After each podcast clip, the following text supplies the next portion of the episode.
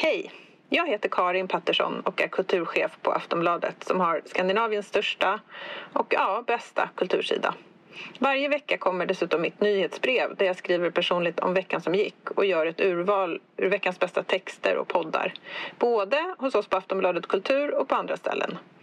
Nyhetsbrevet kostar ingenting och du får första tjing på inbjudningar till våra event och samtalskvällar om litteratur och idédebatt. Gå in på aftonbladet.se kulturbrevet och bli prenumerant. Hej då! Konstig stämning det var i det här rummet. Hej! Hej! Vilka intressanta första ord.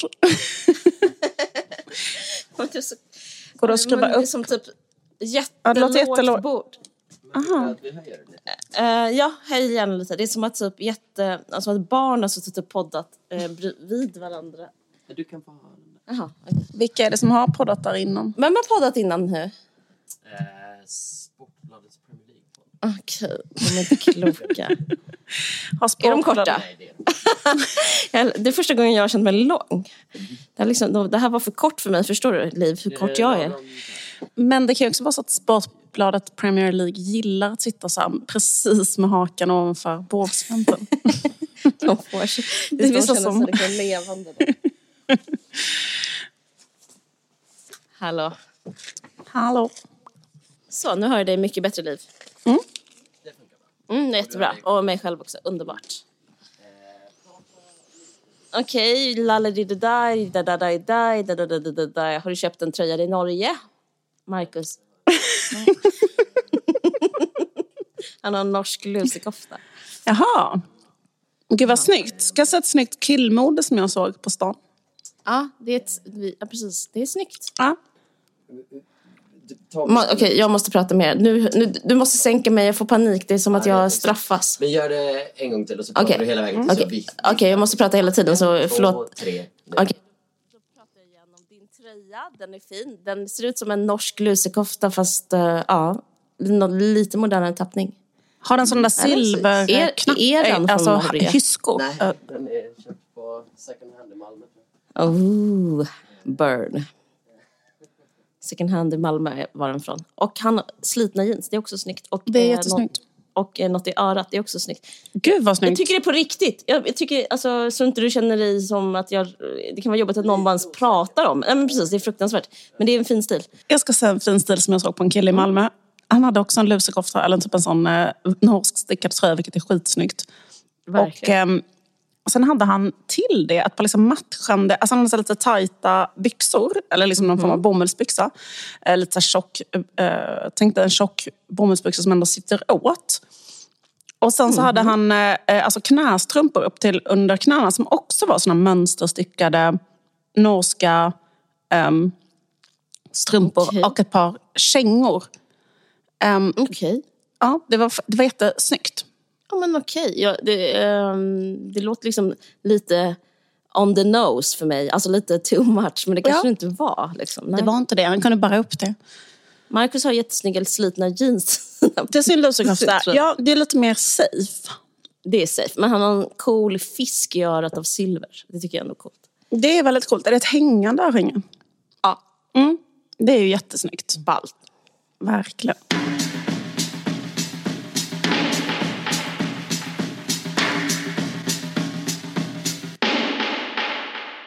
Hur är läget? Jo, det är bra. Förlåt.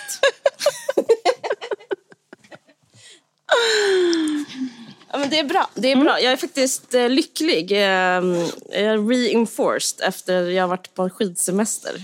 Gud vad sjukt, för att jag skulle precis säga att jag känner mig också lycklig. Och att det liksom det var så vacker blå himmel. Jag vet inte, jag känner mig också liksom på gång. Fan, och jag har inte ens varit på skidsemester. Nej. Men, men du blev lycklig av att vara på skidsemester? Ja, alltså mm. jag blev det. Jag blev... Eh, alltså det är som att... Eh, vad fan ska man säga? På ett sätt är jag ledsen att jag blev det. Alltså som att det mm. blev som en... Eh, för jag, jag, har trivts liksom i min... Eh, eh, vad fan ska man kalla det? Min världsåskådning och mm. mitt, liksom, min antipati och mitt, liksom, mitt sätt att kategorisera världen. Att jag har älskat att hata de som åkt skidor Mm. så länge. Och nu så är även det här, alltså samma sak som när man, typ när man köpte bostadsrätt så kunde jag slu, kunde inte hata dem heller. Och nu kan jag inte hata folk som åker skidor heller. Så jag, jag får mindre och mindre att hata. Så det finns en sorg som är den. Att jag liksom var tvungen att eh, liksom, eh, på något sätt hacka i, man var tvungen att hacka i så att det, det var bara det att de hade rätt istället. Exakt, exakt. Det finns liksom, så, så var det verkligen. Eh, det, för det, det kan liksom vara en så himla rolig och liksom, vad ska man säga, rewarding plats att vara arg och vara emot någonting. Och jag nu i efterhand så senti- sentimentaliserar jag när jag kunde vara emot att åka skidor. Ja. Det finns till och med säkert, det finns till och med ett avsnitt av den här podden som heter Slappt vaniljsex där jag pratar om hur vidrigt det är folk som åker skidor. Ja, men du pratade om att vara rasistisk att åka skidor, kommer jag ihåg. Ja, För då, eh, precis. nationalist och Just det. performativ och nationalist. Typ, så. Mm. Jag tror att vi har fått en del hat-mejl på grund av det. Möjligt, jag har inte nått mig. Jag, min, jag, jag får ett snabbt jag får en snabb flashback till min såna others-inkorg på Facebook efter att du hade sagt det. Ja, ja men alltså, ja, Ehm. med rätta då. Mm. Liksom. Nej, nej, jag vet inte. Nej, men så det var... Eh, Men du har åkt skidor för ja, jag- första gången då? Alltså sen, ja någonsin. Mm. Jag har ju aldrig är- varit i en sån skidort. Men, eh, jag, Nej, nej, men, men du, jävla- varken du jävla eller har bonde. någonsin varit det. Ja. Vad sa Men, du? nej, men precis, det är väl som, vi, vi är såna människor som inte var på skidresor när vi var små. Nej, precis. Och så finns det en helt annan kategori människor som är de som var på skidresor. ja, och de Och var vi är bättre två än helt olika. Och, då, och det skulle visa sig att de var bättre än oss och hade en bättre barndom. Och har ett bättre liv all over. Ja, men verkligen. Mm. Och vi känner ingen av dem eftersom vi är två jävla Nej men exakt. bönder utom eh, som stannade hemma. Ja. Eh, nej, men precis. Så att de hade det jättekul och vi hade det tråkigt. Mm. Men jag minns dem i klassen så att de kom tillbaka och var lite solbrända och kanske hade varit i Österrike. Visst, Mm. eh, då hade de varit. Vad hade de varit? Det hette typ så Zelamze och sånt där. Jag minns alla orterna. Ja. Eh, nej, men jag har liksom alltid beundrat dem och velat vara som dem, familjerna och sådär. Mm. Det var liksom från att vara då, de som vi var. För det handlar ju om pengar, eller? Ja. Varför åkte Jo, inte? Eller, jo, men det är klart det var det. Ja, det måste väl vara... Eller Det- varför det- åkte inte det dit måste väl- snobb, Inga alltså, pengar men också... Plus snobbism kanske? Eller? Ja, eller typ ingen... rela- Alltså, det handlar också om att ha en kultur såklart av det. Vi bodde ju i Skåne och Ja. eh, jag vet inte riktigt, det var ju liksom inte... Då måste man ju ha så himla mycket pengar. Jag tror det är som en helt annan situation för folk som bor i Norrland för där tror jag att man bara åkte några kilometer typ så var man där och var i en sån kanske lite billig sån stuga och sånt. Men för oss var det ju sån jävla det sagt så hade vi lyxsemester. folk i våra klasser som åkte dit ju. Alltså i våra eh, Ja, ja, ja men precis, men jag tror att man måste, man, liksom, i Skåne var de som åkte på, på skidresa, jag menar det måste ha kostat typ 50 000 att åka Ja. fyra pers så här, till Zellamze. Alltså så. Och det, och, och, verkligen. liksom, det var liksom en annan... Ja, det var folk som hade mer deg helt enkelt. Just det. Men det var ju också folk som liksom var... Vi ska till Val d'Isère. Kommer du ihåg det? jag, jag, jag, det var ord i min barndom. Val d'Isère. Men eh, det, det, det är också någonting med att vara så intresserad av liksom friskvård och hälsa som också är något, eh, ett slags kulturellt kapital. Som är så typ att man har en så mysig kärnfamilj så att man vill sporta tillsammans. Eller, alltså, jag vet inte. Mm. Eh, Precis. det känns inte som att det finns så många typ, ensamstående mammor där. Eller men om du... Nej, Eller liksom att det är verkligen. väldigt mycket så här en, en familj som, som rör på sig på sin fritid. Eller liksom, jag vet inte. Nej men precis. Nej, men min mamma Tillsammans. var ensamstående med tre Ja, barn. Så ja. det, det är liksom, vi var bara hemma på alla lov. Så att det var också det precis. Mm. För jag minns att hon eh, jobbade och jag stirrade. Eh, men, men varken jag eller, eller någon, alltså jag har ju sju bröder, ingen har någonsin åkt skidor. Nej. Men jag har faktiskt fantiserat om det. Alltså varje gång så, alltså jag, jag har, för mig har det varit liksom väckt beundran. Alltså, och jag tycker det är intressant med det, beundran, för beundran kan ju också vara att man, alltså det är så nära, jag tror vi har pratat om det här innan någon gång, men det är så nära typ att hata någon, Ja. tycker jag. Ja. Att beundra någon. Att man, så- och jag minns hur jag liksom kände beundran inför jag kanske ska bipa det här namnet, men Ja. Och liksom också när jag såg, jag, också när jag fortsatt, ända sedan Instagram kom har jag liksom fortsatt liksom ha den, eller den kanske har liksom reaktualiserats. Liksom man har sett så här pappor och fyraåringar som swishat ner tillsammans. Ja. Eh, och, liksom, och mammor också för den delen, bara som slängt sig ut för ett stup. Det, det, det är lite så sexigt med skidkläder. Så det är typ ofta så tjejer som har eh, skidkläder, typ jättesnygga såna termobyxor. Typ. Alltså det är rätt så snyggt med solglasögon. Och... Det är jättesnyggt, jag hade privatlärare. Och det var en man. Och jag tänkte på det här, jag kommer prata om det här i podden, tänkte jag medans. He tutored me, tänkte jag. för att jag eh, var det enda jag kunde liksom... Alltså jag tänker att jag inte kan, tänk att du inte kan någonting. Eller tänk man, man kan ingenting. Och man är så jävla liksom, och det är så jävla tråkigt för den andra personen då att vara med en. Liksom. Ja. Han är ju jätte, jättebra. Och så är han med en tjej som inte kan någonting alls. Som för första gången så står på ett par skidor. Ja, så jävla tråkigt. Det är som att umgås med en bebis. Alltså, jag tror är därför det finns förlossningsdepression. Att man, bara, man får ingenting tillbaka. Alltså, det är som att jag var en sån eh, handikappad bebis. Och han var en kapabel människa. Och så skulle liksom han bara låta den... Och så tiden stå stilla hur tråkigt han tycker det är. Och då, men han var så här... Han bara, ja, det är väldigt varmt idag.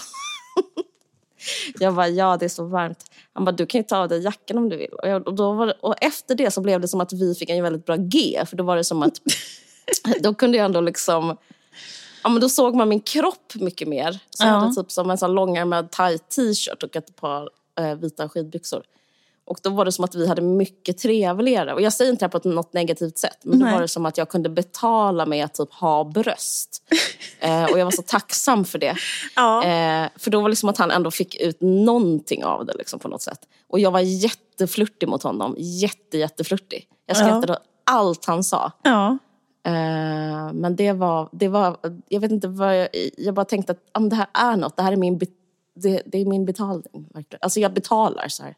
Förutom de pengarna han fick. För det, var som, det fanns inget för honom att, få, att stanna kvar. Nej men det, ja. Men du tror inte Det att han liksom gillar den där grejen att vara så mycket bättre än en tjej på någonting? Alltså Jo. men han fick ut någonting Men det var megasexuellt skulle jag säga. Jag vet inte om jag säger för mycket nu, men det var det. Är det lite scenariot som man har med sin körskolelärare? Ja, men- alltså, Får jag bara säga en sak? Ja. sluta prata om mig. Vi, kan bara berätta, vi kan bara säga det här. Vem blev prinsessan Victoria ihop med? ja. Visst. Sin Absolut. personliga tränare. Såklart. Exakt som han med sin körskolelärare, att han Ja. kan typ välja att döda när som helst. Och det, det, det, det förstärker ens liksom kvinnliga sidor. Jag, jag, har inte, jag har inte analyserat det här så mycket, Nej. men man blir mer kvinnlig när någon försöker... Man är ju inte en girlboss man säger så. Man blir, nej, girlboss, liksom, det, det, det, liksom, det bara försvinner ut genom öronen på en Absolut. direkt. Man, liksom, Man väcker ju så här- vaporize när Visst, man, man, väcker så gamla evolutionära beskydderinstinkter skulle jag snarare säga. Jag vet! Jag tyckte det var liksom sant att observera mig själv, att liksom, ja typ vara behaglig väldigt, helt plötsligt. Det blir som väldigt, väldigt, väldigt gammaldags. eh, Alltså det blir liksom en sl- Ja. Det är liksom samma, lite som det Marilyn spelade på i Blond... Ja. Vad fan heter den eh, filmen? Mm, Gentlemen prefer blondes. Just det. Just det, verkligen. Att det är liksom... ehm, men det, ja, men det, det är ju som en kvinna under hot på ett sätt. Mm. Men det funkar ju. Nu kan jag, nu kan jag åka skidor.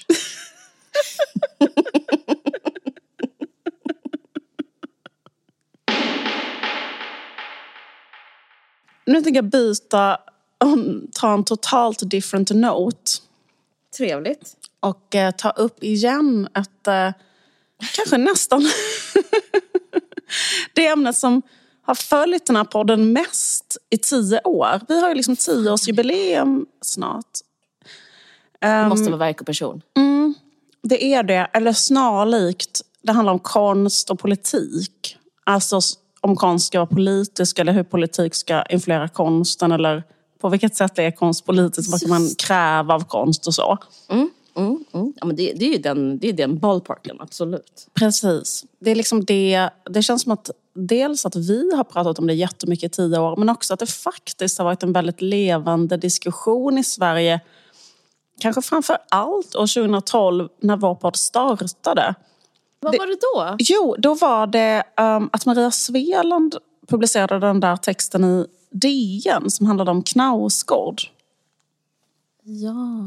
Uh, det kändes som att då, alltså 2012, 2013, så liksom, vad ska man säga, pikade, var det liksom peak lite grann den typen av kritik mot konst. Alltså mm.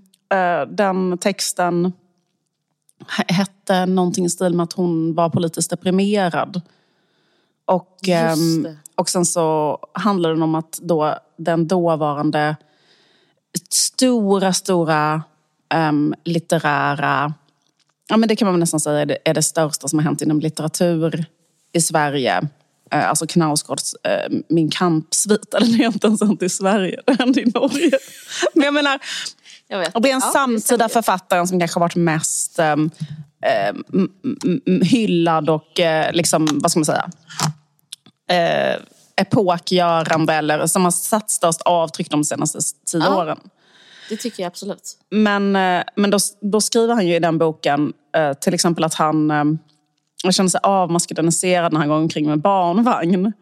Just det. och att han inte vill byta blöja och att um, han, han, han hatar att vara på BB-rytmik. Ja. Är det inte också att han typ vill ligga med BB-rytmikläraren? Eller titta på hennes kropp? Nej, eller, va? nej det är inte så. Vi, nej, okay. Ja, det är möjligt. Men jag minns hur liksom att det liksom finns ju ett före och ett efter när han beskriver. Alltså det är så fruktansvärt sant när han ja. beskriver hur det är att vara på BB-rytmik. Exakt, verkligen. Mm. Men då skriver hon att eh, liksom att han har blivit unisont hyllad av alla kritiker i Sverige eh, är för att eh, vi lever i en eh, antifeministisk tid där det finns en backlash. Det är så deppigt att man skrev det redan 2012 att vi lever i en antifeministisk tid när det finns en mm. backlash. Mm. För man upplever det nu, att vi lever i en sån. Och så tänker man så här, tänk om detta är om tio år en utopi. Usch. Men i alla fall. Eh, men, men, och då så skriver hon det här som hon ju blev väldigt kritiserad för, eller blev väldigt omdebatterat för att hon jämförde med Breivik och säger att de värderingarna som han ger uttryck för där, det vill säga traditionella... Hon menar att han i sin roman ger, så att säga legitimerar kanske traditionella könsroller och det gjorde Breivik också eller något liknande. Men för det första så menar hon, alltså ändå rätt så intressant, mm. att eh, eh, det, etablera. För, det, mm. hon, för det, är, eh, det hon gör är att ruckar på premissen för litteratur. Ja. För det första menar hon att han ens har en värdering.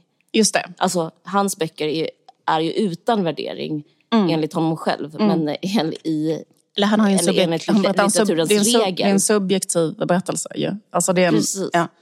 Så där, men hon gör den eh, att, att, inte berätta, att inte berättar om honom utan berättar om hans åsikter. Just det. Vilket, eh, det har blivit ett sätt att, att se på konst och litteratur, att man har en... Eh, att man extraherar en värdering och den värderingen är man emot istället för att kolla på verket. Just det. Och, och eh, ett annat jättekänt sånt exempel i Sverige är väl Athena Farrokhzades text om Yahya Hassan där hon menade i texten att uh, han inte borde skriva. Han skrev då en diktsamling som handlade om uh, vad heter det, barnmisshandel. Vad sa du? Jag läste den igår. Den här Nej? Jo, men jag skriver, det här är bara en parentes, men jag mm. skriver om Yasin i uh, Aftonbladet den här veckan. Okay. Och då skriver jag om att, för att jag tycker de har gjort så mot Yasin som, som Athena gjorde mot, vad fan heter han, Yahya Hassan. Mm. Att han, hon skrev ju så här, vi hade önskat att du inte skrev om din sanning. Typ, mm. Om. Mm. Just alltså det. Jaja då ska vara... Mm. Eh, eh du har ju pratat om det här jättemånga gånger i den här podden. Ja, precis. Att, det, det känns att han ska förråda sina... Eh, han förråder sitt community. Eller ja, hon menar liksom att hans identitet som liksom barn till migranter eller invandrare mm. i eh, mm. Danmark gör att han eh, inte borde berätta om till exempel eh, att han misshandel då i hemmet eller liksom att bli, bli, bli misshandlad av sina föräldrar. Och... Att han inte får kalla sin släkting gorilla, eller står det i texten. Så, så roligt av honom att göra det. Storhårig gorilla. därför att man ska liksom, ehm, den konstsynen har som poäng att eh, konsten ska vara liksom uppbygglig eller konsten ska Men som en motstånd eh, visa... mot Ja, mot, alltså, konsten ska vara politisk på det sättet eh, att den ska, vad ska man säga, visa en, kanske en um, mm, rätt, eh, liksom... Eh, Ja, men det var väg hon var orolig för i den texten var att hon tyckte, hon var rädd att hans poesi skulle kunna bli ett argument för Dansk Folkparti. Just det. Eh, så liksom, ja, att de får rätt, så att säga. Men eh, Precis.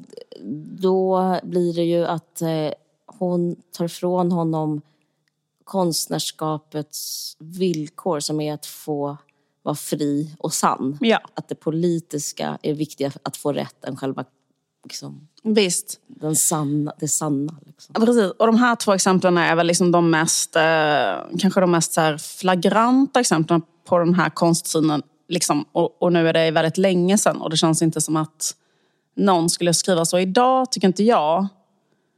Ehm, Jag tycker ju att man skriver så om Yasin, det är det som är Ja, okej, Men okej, okej. skitsamma. Vi kan, Mm. Jag tar den en annan ja, gång. jo men det kan vi, alltså, det kan vi absolut prata om. Men, men, men jag upplever ändå att den... Eh, jag upplever ändå att den, den konstsynen är ganska... eh, Alltså just bara kanske också för att woke och PK är väldigt eh, eh, ner... Eh, vad ska man säga? Mo, motargumenterat idag. Mm. Eh, så, så känns det inte som att det är lika med samma självklarhet att man eh, skriver sådana grejer på kultursidorna idag, tycker jag. Nej, utan, utan nu tycker det är jag ändå... inte lika omhuldat. Nej, alltså, hon får inte lika, lika många varma hjärtan Nej, idag precis. för Exakt. tio år sedan. Eh, verkligen. Däremot kan man väl se den här konsten kanske lite mer light. Alltså det var också ett, en sak som vi eh, pratade om för, för väldigt eh, länge sedan. Typ vårt andra avsnitt pratade vi om där. Kritiken som Lena Dunham hade fått för Girls för att det bara var castade vita personer. Och den liksom, vad ska man säga, den, den liksom... ehm, den typen, alltså det, det är ändå en, ehm, typ, typ en släkting till den konstsynen ju. För då, då vill man liksom att konst ska eh, kanske vara representativ, det ska, eh, det ska visa någonting som är en positiv kanske förebild. Det ska vara liksom tillhör världen mer Ja. än sig själv på något sätt. Just det, precis. Det ska liksom... ehm, Och, och lite liknande är det väl det som du pratade om för typ så två, tre avsnitt sen. Eh, så pratade du om liksom så här, ja, men kanske en tendens att man så här, om någon kanske skildrar en förtryckt grupps eh, erfarenheter eller så, så brukar man liksom belöna det. Så här, eh, att konsten idag är väldigt färgad av det. Alltså filmindustrin, vilka som får priser och så. Att man kanske liksom Ja. eh, tycker liksom att det är så här, typ, om det är så något som är politiskt behjärtansvärt så tycker man att det i sig är liksom en kvalitetsstämpel. Så man ser inte... Alltså så, kva, liksom, vad ska man säga? en artikel i DN som om typ någon som hade kollat vem som fått mest priser så det- att det liksom nästan eh, om, eh, om det handlar om minoritetsgrupper så fick de priser nästan direkt. Just det, var lite precis. raljant kanske, men det var så det stod. Exakt, och man kan ju ha jättemycket kritik mot detta. Alltså det, för det första kritiken kanske är att det blir så absurt därför att konst är så jävla liten del av samhället som typ omsätter så lite pengar och berör en så himla liten grupp, typ en liten intresserad grupp. Liksom att där ska all politik föras så att säga istället för att så här, vad heter det, föra politik kanske på då ekonomins område. Alltså om man nu vill vurma Eller för politikens område. Ja, precis. Det, det är det jag menar. Ja. men precis, politi- ja. exakt. Politikens område. Att det blir där som alla såna... Ja, men typ att, att, det, att ja, men det, det här är ju som alla fattar. Men typ att istället för att så här, ge massa Oscars till eh, eh, svarta skådisar till exempel så kanske det hade varit bättre att försöka utjämna ekonomiska klyftor i USA. Alltså, du fattar vad jag menar? Ja, Ja. eller fast, fast det, jag ska bara rätta det så att vi får ännu fler DMs. För grejen att det är en jättestor grej att svarta aldrig får Oscars. Okej. Men det känns också som att det är så här äh, att ehm, den här... äh, det, här, det, här- liksom, det här känner liksom alla igen, att det har varit en sån äh, jättestark sån trend och diskussion när det gäller kultur de senaste tio åren. Men det känns nu, tycker jag, som att eftersom liksom... eh, vad ska man säga? Liksom, det har skett någon slags polförändring där det är liksom högerns agenda som är mycket mer normsättande idag i Sverige i alla fall. Och liksom även på mm. andra ställen men liksom där vänsterns idéer har blivit så väldigt, är för tillfället liksom lite förpuppade eller på dekis eller så. Um, mm. och, um, men nu så... Men jag upplever att de liksom har samma intresse att styra kulturen. Eller jag menar, det har de ju. Alltså SD har ju samma typ av... Um, eller liksom att man vill politisera kultur eller upplever kultur som en viktig arena där man ska få fram politiska budskap och sådär. Och att man vill liksom ta bort kultur som inte eh, ja, är uppbygglig enligt deras politiska idéer. Mm.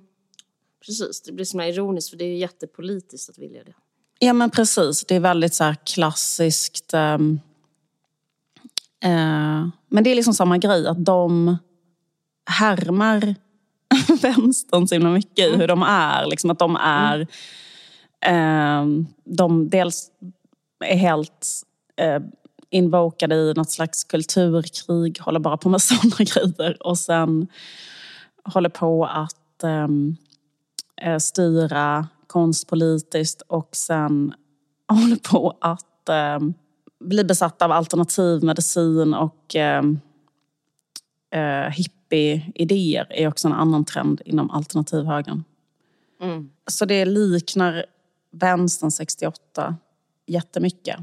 Verkligen. Också så här vurmet för liksom jorden. Vurmandet mm. för jord. Det skriver jag lite mm. om i min bok. Liksom den här grejen med så här, eh, önskan efter renheten är så himla så... Uh, alltså, skulle kunna vara vänster men skulle också kunna vara höger. Liksom att den här... Alltså, Eh, jag tror det kommer att bli en utveckling, typ att det blir en klimat, alltså högerns liksom, alltså det är nationalism, kanske mm. liksom, eh, man får liksom inte hålla på med, kanske med bekämpningsmedel Nej. för den här rena jorden. Nej, Nej. Nej men absolut, verkligen. Så, Nej, men de håller på jättemycket sånt, de är jättemot, alltså, uh, men, men, men just när det gäller kultur och konst så är det också så här, um, de vill ju liksom forma kulturen eller använda kulturen för att uh, skapa liksom, eh, typ en ny form av människa eller då kanske en mer nationalistisk eh, människotyp och så vidare. Och, och, jag tycker på något sätt att det tappar in i en annan så jävla stark trend idag som liksom egentligen kanske inte ens har att göra med politik. Men som är typ att det finns en slags eh, säkerhetstänkande. Att, att man vill att allting ska vara säkert och tryggt hela tiden. Att man liksom på något konstigt sätt blir mer och mer paniskt rädd för typ lidande. Och mm. eh, Det har vi också pratat om mycket i den här podden. Men den här liksom, liksom grejen att inget får lämnas till slumpen på något sätt. För att tänk om eh, och så upplever jag ganska mycket liksom att det, det, är den här strömningen när det gäller konst också. Liksom att det är så här, typ att man, vill, man vågar inte typ så här, släppa ut ett konstverk som skulle kunna ta, misstolkas. Förstår du vad jag menar? Eller inte misstolkat, alltså, mm. bara ett konstverk som är eh, väldigt ambivalent. Eller skulle kunna tolkas mm. så här och sen också skulle mm. kunna tolkas så här. För då liksom man, man liksom lite så trygghetsknarkande på något sätt. Liksom att så här, tänk om all, allting måste vara liksom fruktansvärt så här, utskrivet och, eh, och liksom tydligt och sådär. Ja, liksom som att folk kan kritisera andningsrummet till exempel för att det handlar om kvinnor inom överklassen. För det är liksom som att någon måste liksom nästan så här, man, man, vill att någon ska skriva eller liksom eh, eh så här, eh, typ, eller det ska visas visas på något sätt att det också finns andra kvinnor och sådär. Inte, inte lita på att när tittaren tittar på det så kan tittaren tänka det finns nog andra typer av kvinnor också. Alltså typ, ja. Utan upphovspersonen måste berätta allting sånt. Liksom. Det, ska, det finns liksom, det ska inte finnas så mycket undertext eller utrymme för tolkning eller så. Nej. Nej, precis. Men det har de också gemensamt med vänstern. Ja, men visst, visst är det så. Det, det är samma sak där. Liksom, att man typ, och det är väldigt det, och det är ju jävligt, jävligt olyckligt därför att grejen är att eh, ju tydligare ett budskap är från konst och ju mer mm. utskrivet exakt vad man ska tycka och tänka och känna ju mindre är det möjligt att känna själv. Därför att ofta så får man en konstupplevelse den kommer ju inifrån en själv. Alltså det handlar om att jag tolkar och och, och hakar i saker som finns redan inne i, i mig själv. Liksom. Och ju, ju, ju öppnare den processen kan ske, alltså ju mindre det ska vara så här, och du ska tolka det så här, du ska tolka det så här. Ju, ju svårare är det att få själva eh, den där, liksom, vad ska man säga, transformerande känslan eller så. Precis. Eh, men i alla fall, Eh, ah, eh, liksom piken för den här typen av eh, väldigt, väldigt politiserad eh, konstsyn, för det har ju varit så det har väl nästan kanske alltid varit så, men det man brukar tänka på mest är ju 70-talet, 60-70-talet med de här liksom marxistiska, alltså ortodoxa marxistsynen på konst då. Som vi pratade om i vi var på Bergmanveckan och då läste vi en bok till exempel eh, som, som jag tror var, ansågs helt normal på den tiden. Som var skriven av Maria Bergam Larsson som handlade om att, eh, som hette typ Den borgerliga Bergman eller någonting i den stilen. Jag kommer inte ihåg exakt vad den hette. Ska, jag- ska jag googla det? Jag tror inte den heter det, för det är ju bara ett helt korrekt beskrivning. Var- jag hade ju inte kunnat opponera mot. Den hette typ någonting värre. Liksom. Ingmar Bergman och den borgerliga ideologin. Ja men precis, ja, men det, det kan stämma. Det, eller, men det låter, sounds about right. Men i alla fall. eh, Och då eh, var hennes poäng att, eh, i den boken var poängen liksom att Bergman, till skillnad från kanske en mer öppet politisk filmskapare. Alltså Bergman var otroligt kritiserad eh, från liksom hela vänstern under 70-talet på grund av detta. Då, liksom att han gjorde eh, så här, eh, filmer som handlade kanske om något väldigt eh, intimt, privat, eh, relationen mellan två personer. Eh, n- något som var frånvänt från eh, samhället och inte berättade om eh, arbetarklassens villkor och sådana saker. Um, hur som helst så läste jag nu, eh, av en slump så läste jag ehm, eh, en bok av Herbert Marcuse. Mm. Ja, han kommer ju från Tyskland. Mm. Men han bodde ju väldigt länge i USA, så jag tror att väldigt många säger Marcuse. Men Mm. nu, det tyska uttalet måste vara Precis.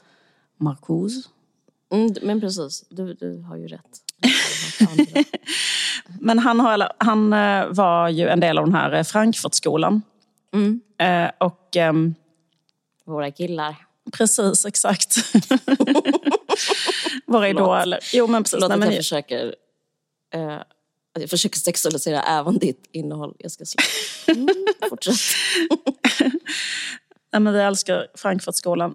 Nej, men, jag. Ja. men i alla fall. Men Herbert Marcuse var en eh, filosof och en sociolog som föddes 1898 i Berlin och dog 1979. Eh, eh, 1977 så gav han ut den här boken, så det är, liksom, det är typ hans sista så här, stor, eller liksom, viktiga essä eller så. Och den heter Den estetiska dimensionen. Och den handlar liksom exakt om det här. Eller den är liksom en slags reaktion mot ehm, hur marxister, för han är ju då mega vänster. ja, de är ju marxister. De är också. marxister, precis exakt. Så han är ju liksom eh, supervänster, revolutionär. Alltså han var liksom, jag menar, var hela sitt liv eh, otroligt dedikerad till liksom vänsterkampen så att säga. Eh, men han, i den här boken så vill han eh, polemisera mot eh, liksom marxisters konstsyn.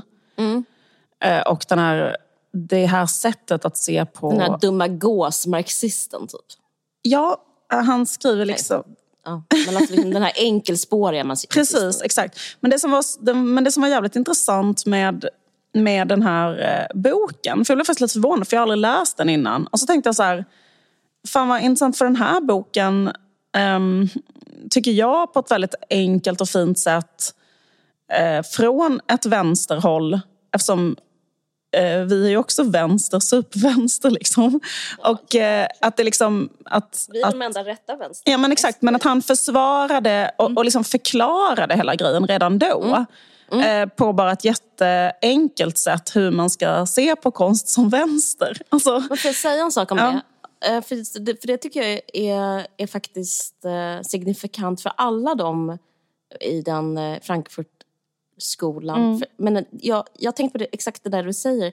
Jag undrar om det är bara att folk inte, att de har fått för lite exponering. Det är som typ att det finns massa jättebra liksom, eh, slutledningar och slutanalyser och liksom en slags förklaring till alla de frågorna som hela tiden diskuteras. Och de finns i de böckerna. Ja. Det finns ingen, det finns ingen eh, relation till Nej. dem i till exempel Alltså typ kultursidan eller vad man nu ska ha de här samtalen. Liksom. Men det är konstigt också att det inte finns en relation till dem inom vänstern. För jag fattar liksom inte hur Nej. vänstern igen då kan fastna i så här, äh, extremt så här, politiserad syn på konst. Eller eh, liksom att feminismen kan fastna i den här liksom, eh, eh, bisarrt vad heter det, politiserade konstsynen när liksom eh, här då, eller liksom när det redan, när det redan, redan då eh, var liksom så att han förklarade på ett så himla enkelt sätt.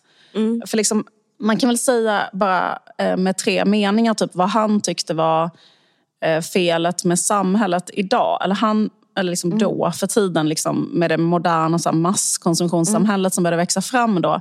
Så menade han ju att det var liksom, eh, ja, men det blev nästan som fascism eller så. Liksom att det blev så extremt förtryckande mot människor att leva i ett sånt eh, masskonsumtions... Eh, produktionssamhälle också liksom att teknologin är förtryckande och liksom masskonsumtionen och löneslaveriet och den här liksom prestationsmänniskan som växer fram av det. Där allt det enda man eh, håller på med är att eh, jobba för att eh, få pengar, för att man ser reklam, för att man vill köpa de sakerna för att sen så, och ta del av jättebanal, dum masskultur. Och, eh, liksom, och hans, han var ju väldigt freudiansk också, så han var helt så här, bara, det, det hindrar människans liksom, riktiga potential. Eller så här, ja.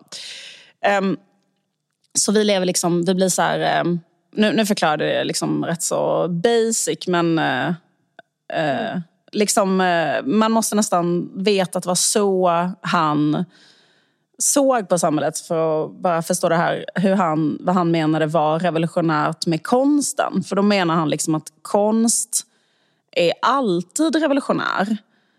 Um, kon, eller liksom bra konst liksom erbjuder alltid, och varför det är bra, eller varför det alltid är revolutionärt och varför det alltid um, öppnar upp, alltså varför bra, någonting som är estetiskt bra alltid är eh, progressivt, eller vad man ska säga.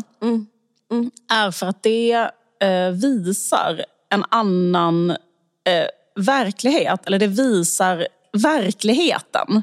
Och därför kan man se att det här andra som finns inte är ehm, liksom allt eller... Alltså det liksom skapar... ehm, jag ska se om jag hittar något bra citat här.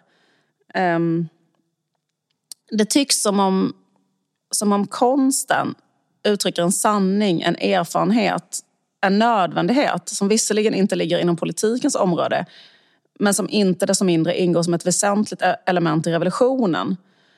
Så skri- skriver han Konstens sanning li- ligger i dess förmåga att bryta den bestående verklighetens monopol. Eh, Det vill säga monopolet hos den som har upprättat den och definiera vad som är verkligt. Alltså om man tänker igen på det där grejen med Knausgård till exempel. Att liksom, han berättar sanningen då om hur det känns att vara på BB-rytmik eller gå runt med en barnvagn. Eh, hans subjektiva sanning som också är eh, mega allmängiltig och som man också... Ja. Det har vi pratat om det är innan. också sanningen. Ja, men det är är också- inte bara hans subjekt. Nej, nej precis, det är också sanningen. För att det har vi pratat om innan. Att vi, jag känner mig jättemycket i det där att känna, känna mig som en idiot Det- men det är när jag gick omkring med en är- barnvagn. Han är utsänd Ja. av Gud att kunna berätta om det och det är därför han gör det. Ja, precis. Men, men, men, jag tycker, men, men det är också så här att det att eh, bryta då, eh, vad ska man säga, en slags borgerlig, ehm, det blir en slags borgerlig överenskommelse av att vi ska låtsas som att det är lugnt att få en bebis och vara på BB-rytmik till exempel. För att ta det exemplet. Eller, eller ehm, eh, eh, liksom, ba- ba- bara liksom så här, eller, eller, eller Vi ska hur? låtsas att det inte finns stigma att vara man och gå med en barnvagn. Ja. Eller att en, en stigma är fel ord, för det behöver inte vara stigma. Men att det inte, vi ska låtsas att det inte är något. Precis. Men det är ju något. Eh, Eller som Och det Bergman. skriver om eh, det som är. Ja, precis. Eller som Bergman, eh, till exempel, att eh, vi ska låtsas som att eh, folk som är gifta och bor ihop i en lägenhet, att det är inget konstigt med det, utan de bara är där. Och så här. Men han visar då att det är helt sinnessjukt. sinnessjukt. Ja.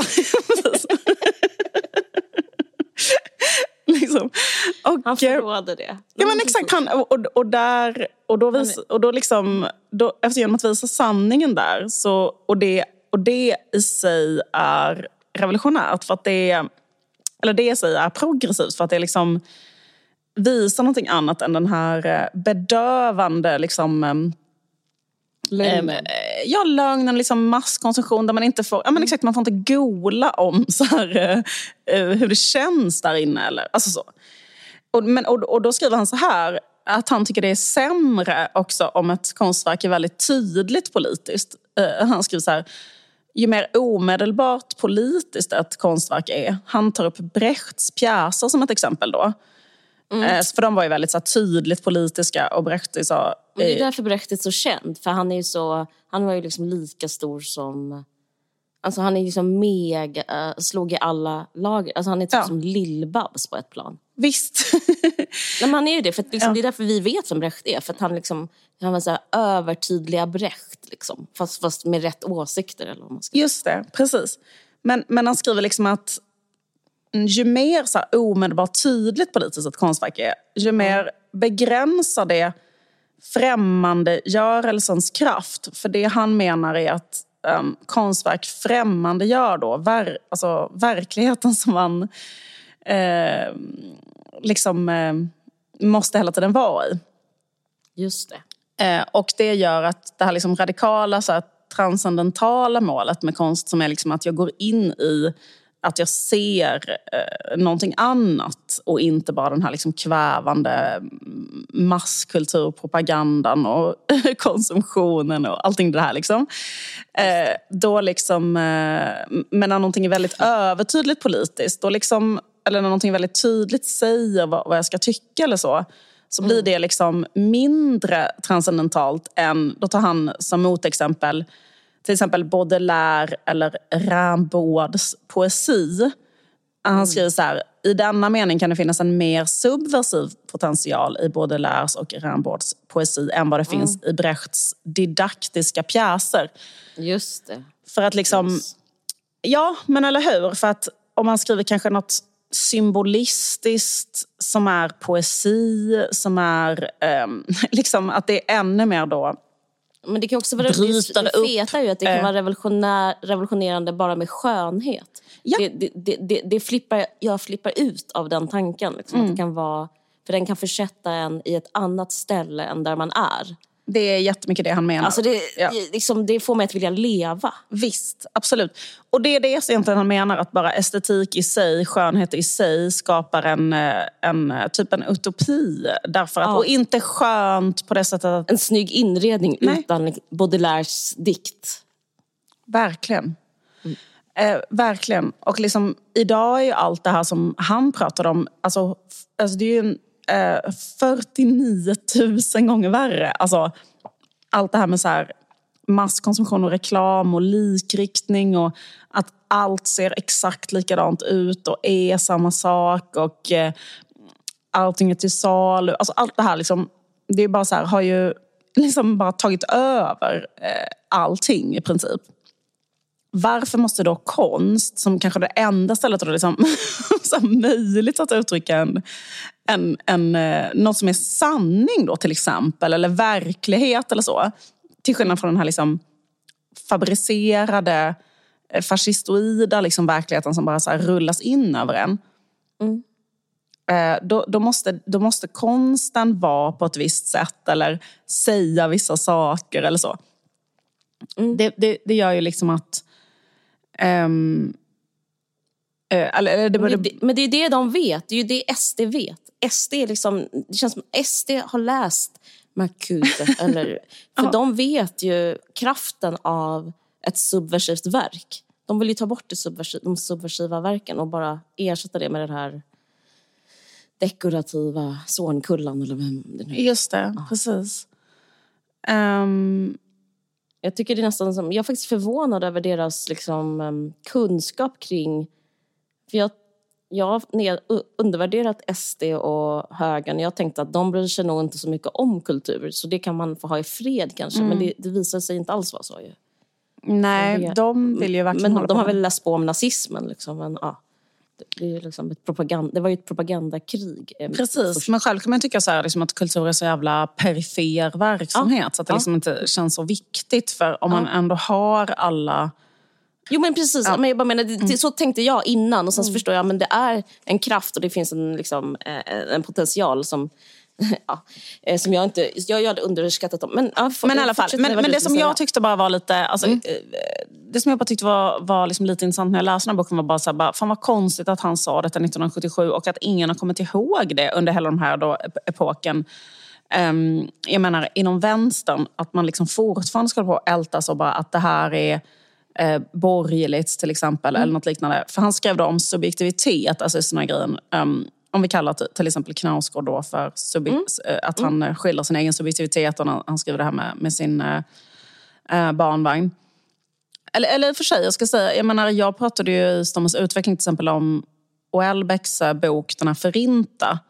Och då var det att, um, ja, men, och då, och då skulle de prata, eller lyssnade jag på Sveriges Radio när de skulle prata om den. Och då sa de också så här, liksom, uh, Houellebecqs eh, romankaraktärer handlar om en man som är rasist och har en, eh, vad heter det, um, skev syn på sex. Och, alltså att det finns liksom väldigt så här, moraliska fördömanden också av ehm, att berätta eh, eh, subjektivt typ om någonting. Och också det här säkerhetstänkandet, att man inte tror att eh, till exempel en Just kvinna klarar av att läsa just om en extremt sexistisk man utan att kunna tänka så här, det, det här är en...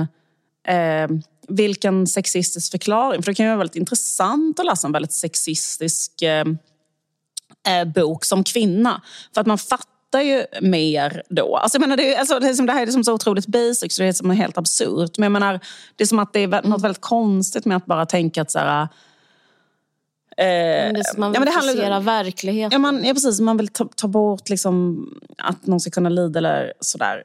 Men i alla fall, men, men ehm, jag ska bara läsa upp ett citat som han skriver om att skildra subjektivt. Alltså att, för, för på den tiden när han skrev detta så var ju marxister, den marxistiska ortodoxin eh, han listar lite saker som han är emot då, med, med vad, de, vad de framför.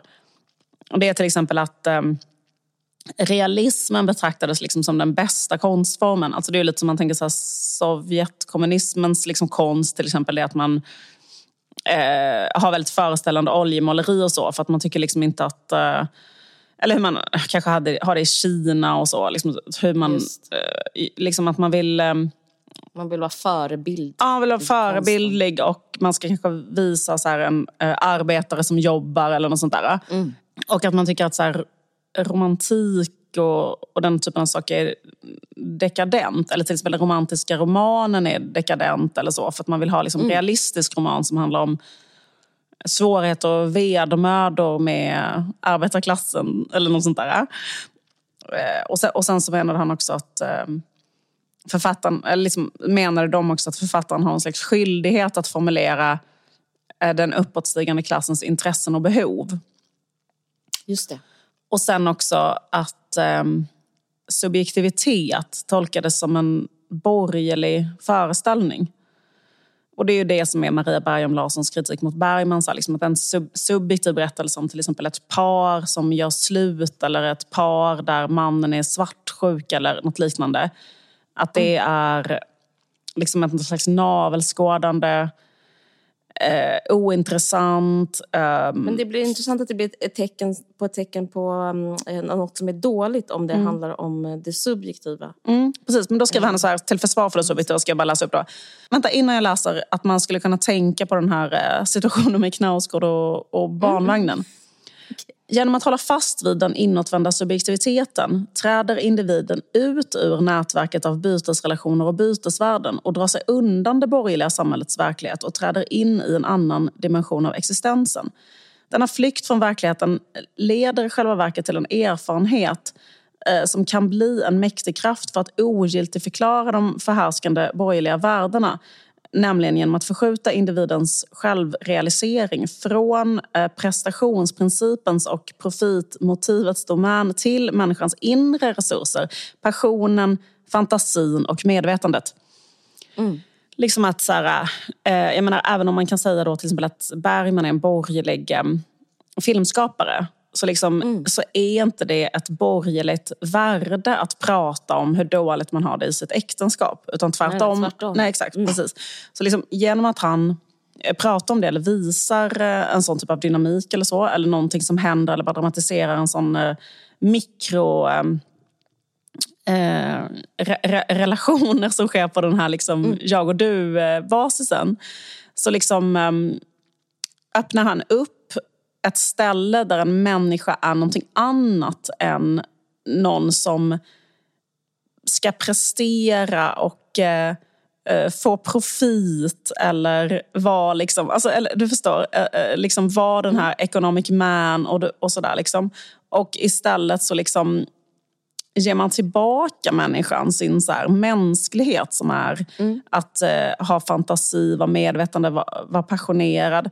Och det är samma grej med Knausgård, exemplet där. Liksom att så här, genom att dra den här subjektiviteten till sin spets och bara berätta exakt hur han upplever liksom varje situation. Det är ett sätt att liksom inte vara eh, till exempel ett... Eh, alltså om man tänker på patriarkatet då. Liksom att vara liksom en, eh, ett pres, en presterande ekonomisk man som eh, är lyckad och eh, skapar vinst i samhället eller något liknande. Eh, och, eh, och så, då, då liksom... Eh, jag genom att, genom att berätta den här liksom subjektiva upplevelsen så, så bryter man ju den verkligheten. Att så är män eller sånt där. Eller så är såna lyckliga pappor som går omkring med en babybjörn och sådär. Då, då liksom bara... ehm, så, så, så på det sättet menar han på liksom att den estetiska dimensionen alltid är revolutionär.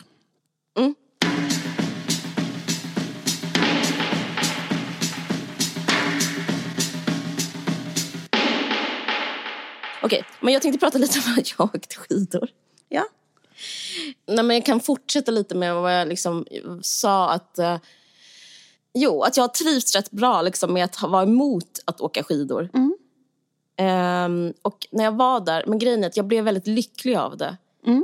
Och jag tänkte på alla andra, att alla där var väldigt lyckliga. Vi var vita och lyckliga och vi susade ner. Och det var, det var väldigt svårt att vara ledsen. Det var svårt att ha psykisk ohälsa intakt. Ja. Och det fick mig att tänka på filosofen och den intellektuella eh, tänkaren och akademikern Mark Fisher. På riktigt tänkte jag på honom där. För det, det finns en sägning om vänstern ehm, som är... Jag vet inte om jag har hittat på den. Jag tror inte det, men jag kommer inte, kommer inte ihåg var den kommer ifrån. Men det, den är rätt så kul. Det var det jag tänkte på när jag... Eh, för jag tänkte på vänstern och jag, när jag åkte skidor. Och det är att... ehm, egentligen så finns inte vänstern, det finns bara depression. Alltså, vänster är Att vara deprimerad. att vara Ja, deprimerad. Ja, ja, visst, absolut. För att Ja. om man definierar vänstern utifrån, alltså man, om man nu ska liksom eh, skilja på vänstern och högern, Mm. så är det rätt så kul att tänka så här att vänstern, det är bara det att man tänker Mm. Man har att lite- allting är åt helvete. Ja, man har lite lägre serotonin. Ja. Ja, och att de har lite för högt åt helvete. Ja. Man, man, man, man, står så och skriker, men förstår ni inte? Vi måste liksom göra någonting åt det här. Ja. Det kommer gå åt helvete. Medan högern kan man definiera så här. Vet ni, jag tror att alla ni kommer klara det här jättebra. Eh, vi, sänker, vi, har, vi slutar med bidrag, men jag tror ni kommer klara det. Alltså, det är ett sätt att vara positiv Ja, på. visst. Eh, Eller sen, ni Och, kan väl, eh, ja, precis. Eller alla kan väl... eh, det kommer gå bra. Ja, precis. Eh, vi eh, liksom, må bästa man vinna och ni kommer alla vinna. Liksom. Eller om inte så, det, alltså det finns någon slags tummen upp och tummen ner. Tummen ner är vänster och tummen upp. Ja, I alla fall så kommer jag tänka på, för när jag hörde det här citatet för några år sedan så googlade jag depression och vänster för jag vill liksom läsa om teoribildningen kring det. Och då hittade jag Mark Fisher. Och, så det var Mark Fisher som poppade upp i mitt huvud där i backen. Han, han är, jag ska berätta lite om honom. Jag vet att du vet, men du får inte spoila någonting nu för jag vet att du kanske kommer säga en sak. Så, ja. Ja, men han är mest känd för en bok som heter Capitalist Realism. Is there no alternative? Eh, den kom ut 2009. Och så hade han en blogg som heter K-punk, eller K-punk. Uh, punk för Mark Fisher var liksom ett sätt att existera och se världen som en vägran att gå med på sakernas tillstånd. Det stod liksom K för, äh, punk för och själva K är från kyber som är som cyber, alltså så framtidspunk. Mm Um, som han menade var nödvändigt. Alltså det är ett sätt för att vara nödvändigt för, för vänsterns fortlevnad. För jag tycker det påminner, tangerar lite om vad du pratar om. För att han var också lärare eller professor och eh, han upplevde att från liksom, hans takeaway från sina studenter det var att de inte kunde föreställa sig någon annan realitet än den kapitalistiska realiteten. Så det fanns ingen...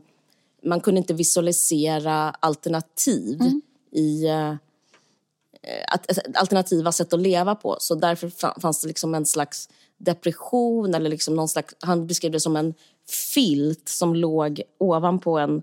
Um, jag har försökt översätta, översätta här uh, ett citat. Han, han, kapitalismen en grå filt som ligger över verkligheten. Uh, men det han menar då är att det behövs bara ett litet hål i det mörkret för att få syn på något annat. Mm. Han mhm. skriver i uh, sin bok From a situation in which nothing can happen, suddenly anything is possible again. Vänta, jag ska, jag ska faktiskt spela upp ett litet citat jag hittade på Youtube när han säger det själv så det mm. är lite bättre.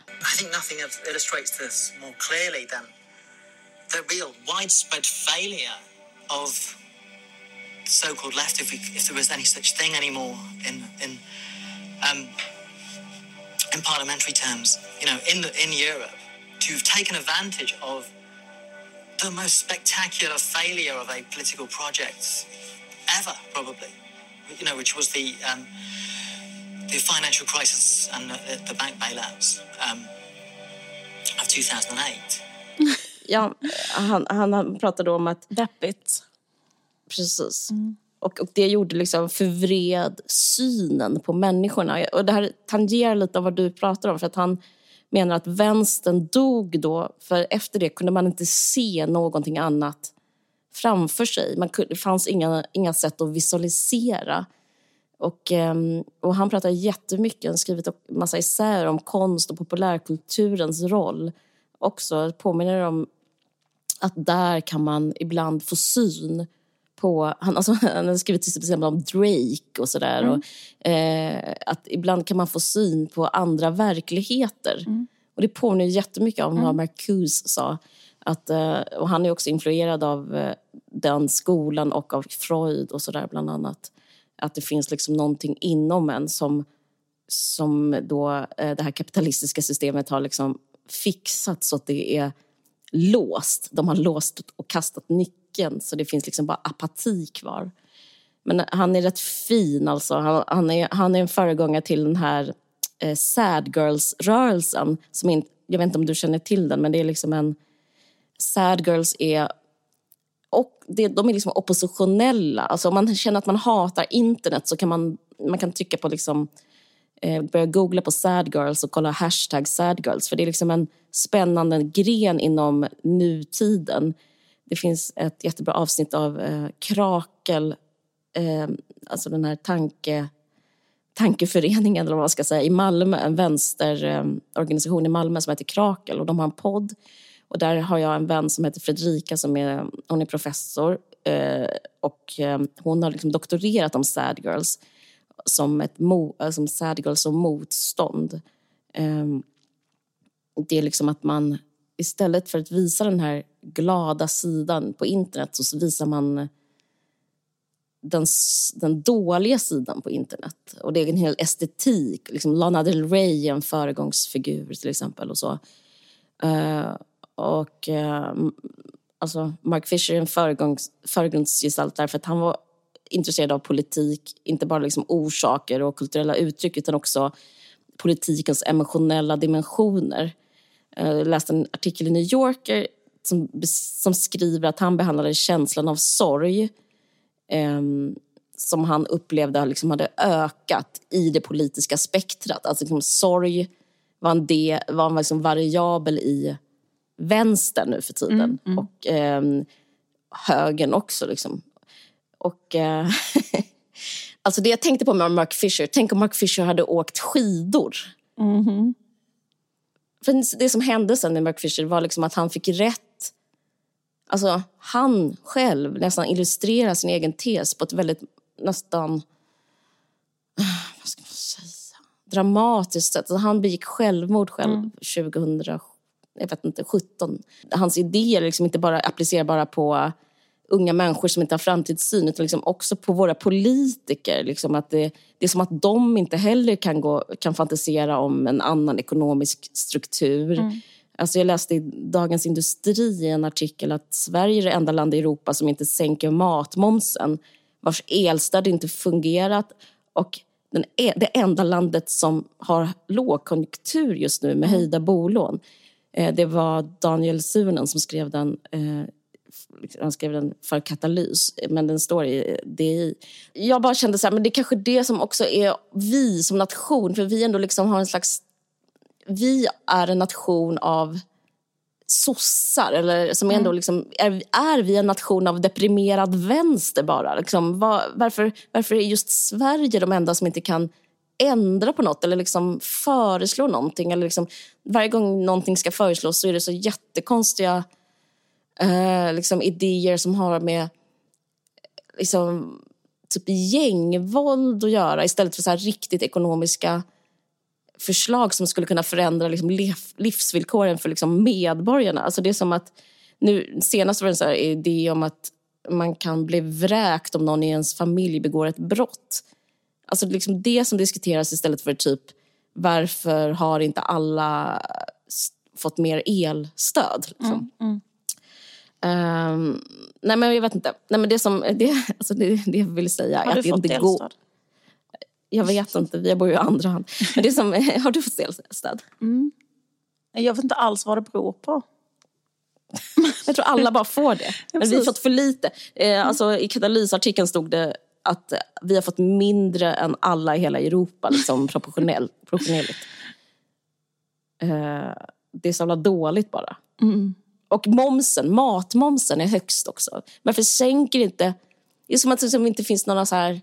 Ingen tror på framtiden, inte ens de som ska, inte ens politikerna. Alltså, varför sänker de inte bara matmomsen? Det, gör- det, det har gjort alla andra länder gjort. Eh, och varför höjs bolånet? Det är bara i Sverige det gör det. Ah, ja. Nej men det var liksom, jag vet inte, jag bara fick en slags, eh, nästan som en sån, vad heter det, att jag blir frälst. Alltså när jag ställde mig på liften var jag vänster och när jag kom ner från backen var jag höger. Alltså så kände jag lite. Okej, vet du vad? Nej. Det är dags för Liljevalchs vårsalong 2023. Just det, ja. Vi har ett samarbete med Liljevalchs. Ja, vi har ett samarbete med Liljevalchs och eh, då kan vi informera om att 159 konstnärer, 298 verk finns just nu i Liljevalchs salar. Och jag vet inte om det finns något bättre Vårtecken. sätt att ta temp på samtidskonsten. Nej, det gör det nog inte. Det är väldigt spännande. Den har varit väldigt omskriven. Jag har läst lite olika artiklar. Tydligen finns det mycket tallar och liksom, det finns så svensk melankoli, melankoli har jag, har jag läst en text om. Men jag, jag ska dit eh, på grund av en konstnär som jag beundrar så otroligt mycket. Och som, hon heter Siri Ahmed Backström. Och eh, det här kanske du minns, men hon eh, ritade av mig. Hon skulle, jag skulle egentligen vara på omslaget till min egen bok, alltså det är kroniskt. Då, då ritade hon av mig om, på sitt liksom ka- karaktäristiska sätt. För jag ville ha... Jag ville leka med liksom idén med autofiktion, liksom en, ha mig själv på avslag, omslaget fast liksom med en målad bild. Så att liksom man, även jag är, en, Målad. Ja, just det. Mm. är ett, liksom, vad ska man säga, skapad. Eh, men jag eh, var så ful så att... Eh, ska jag bara. Nej, men, hon, hon är för bra konstnär så hon, hon, för, hon förskönade mig inte alls. Det var så himla jobbigt så jag, jag kunde inte använda mig av hennes bild. Som, det, de, de är helt fantastiska, hennes bilder. Men nu har hon liksom ritat av, suttit i sitt, sin ateljé och kollat ut genom ett fönster. Eh, och varje dag har hon bara målat av samma bänk. Och hon använder sig av pastellkakor med färg som appliceras på små svampar. Och så, och så har hon gjort med pastellkritor. Eh, samma motiv nästan varje dag. Och eh, det är otroligt vackert. Eh, liksom, apropå att inte lägga till eller ha budskap eller liksom ha en rubrik så är det bara liksom en slags känsla hon förmedlar av att bara liksom teckna sin verklighet. Mm. Eh, jag var bara tagen av eh, de här bilderna, bara se dem på fotografi. Men ja, jag ska dit och kolla in henne. Men sen finns det ju otroligt många andra. Det är liksom, om man inte alls vet vad vårsalongen är så är det ju liksom att eh, sen, sen, sen över hundra år tillbaka, alltså den första vårsalongen hölls 1921 och då är det liksom att det är tu, flera tusen efter, det är liksom över 4 000 konstnärer som söker med olika verk. Och sen så finns det en jury där bland annat Jockum Nordström är med som vi pratade om, mm. som också har en mm. egen utställning just nu på Liljevalchs i en annan del av, eh, av eh, byggnaden i den nya ja. tillbyggnaden på Liljevalchs. Så att man kan köpa en biljett och då kan man se både Jockum Nordströms utställning och den här som är då en jurybedömd utställning där de har valt ut um, Eh, liksom en, eh, en mix av eh, liksom, eh, amen, i, i den här eh, salongen finns alla olika tekniker. Det finns måleri, skulptur, textil, eh, AI-genererad konst. De skriver att det finns här. Så det, så det är liksom allting. Eh, och ehm, en jätteintressant eh, bild såklart av vad som händer i eh, konst-Sverige just nu. Så spännande. Och det, det, är så hög nivå. Det är så många som skickar in. Så liksom, det är inte bara vem som helst som Nej, precis. Och det visas till och med den 23 april. Så man får ändå kanske planera lite så att man hinner se den. Planera mm. in ett besök. Mm. Och eh, det är gratis inträde på måndagar. Ja, det är det det är. Okej, mm, mm. perfekt. Ja, för, för det kan kännas lite hårt kanske att betala nu och sådär. Men, men, men då kan man ju bara försöka pricka in en måndag och gå dit och uh, uppleva det här. Verkligen. Um, mm. Ja, men det är jättekul. Så, och vi är ju tacksamma för att Liljevalchs stöttar vår podd. Så uh, tack så mycket Liljevalchs och gå och se vårsalongen så mm, kanske vi ses där. Ja. Tack Liljevalchs.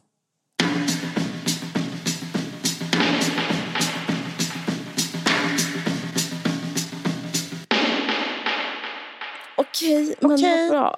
bra. Um, vad ska du göra i Paris? Eller är det Paris jaha, du ska till? Ja, jag ska både till Paris och till Reims. Mm.